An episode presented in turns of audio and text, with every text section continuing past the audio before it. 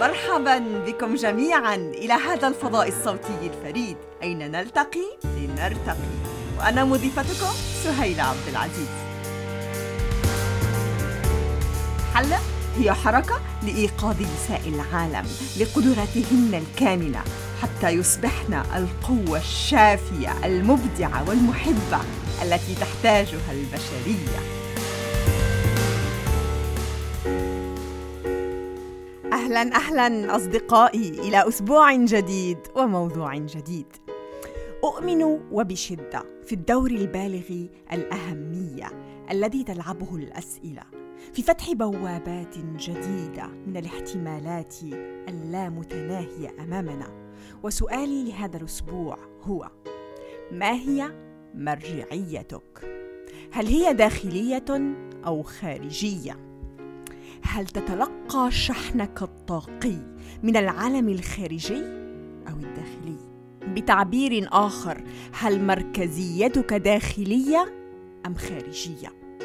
تبرمجنا على السعي للحصول على مباركة الآخرين لنا طوال الوقت حتى نشعر بقيمتنا واستحقاقنا. وإن لم نحصل على هذا نجنح للتلاعب والتحكم بهم مما يستنزفنا جدا. فينتهي بنا المطاف إلى ارتداء قناع كاذب فقط من أجل الحصول على القبول. إذا لم نفهم هذه الآلية ونغيرها ستحولنا إلى أشخاص عاجزين ضعفاء غير حقيقيين تحت رحمة العالم. عزيزي المستمع حين تربط قيمتك وتقبلك الداخلي بما يفكر ويشعر ويقول ويفعل الآخرون ستكون عبدا لهم تتحكم فيك آراؤهم وأمزجتهم وسلوكياتهم وأهواؤهم المتغيرة.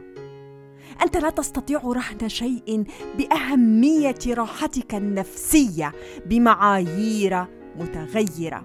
أليس كذلك؟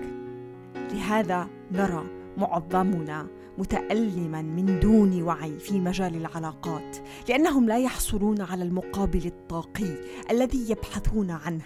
وهذا وببساطة لأن الآخرين لم يخلقوا لسد حاجياتنا النفسية. هذا هو دورنا ودورنا نحن فقط.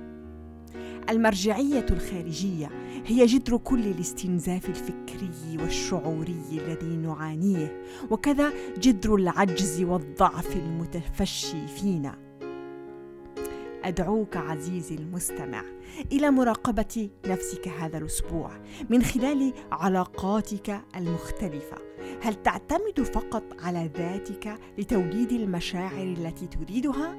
أم أنك تعتمد عاجزا على العالم الخارجي في ذلك.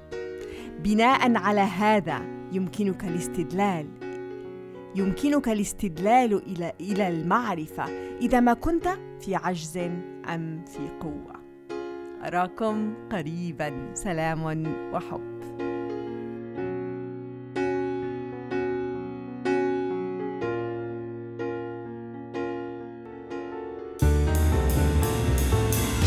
التحف بنا الآن في حركة حلق لتطلق العنان لقدراتك الكامنة وتجسد تعبيرك الأسمى في العالم.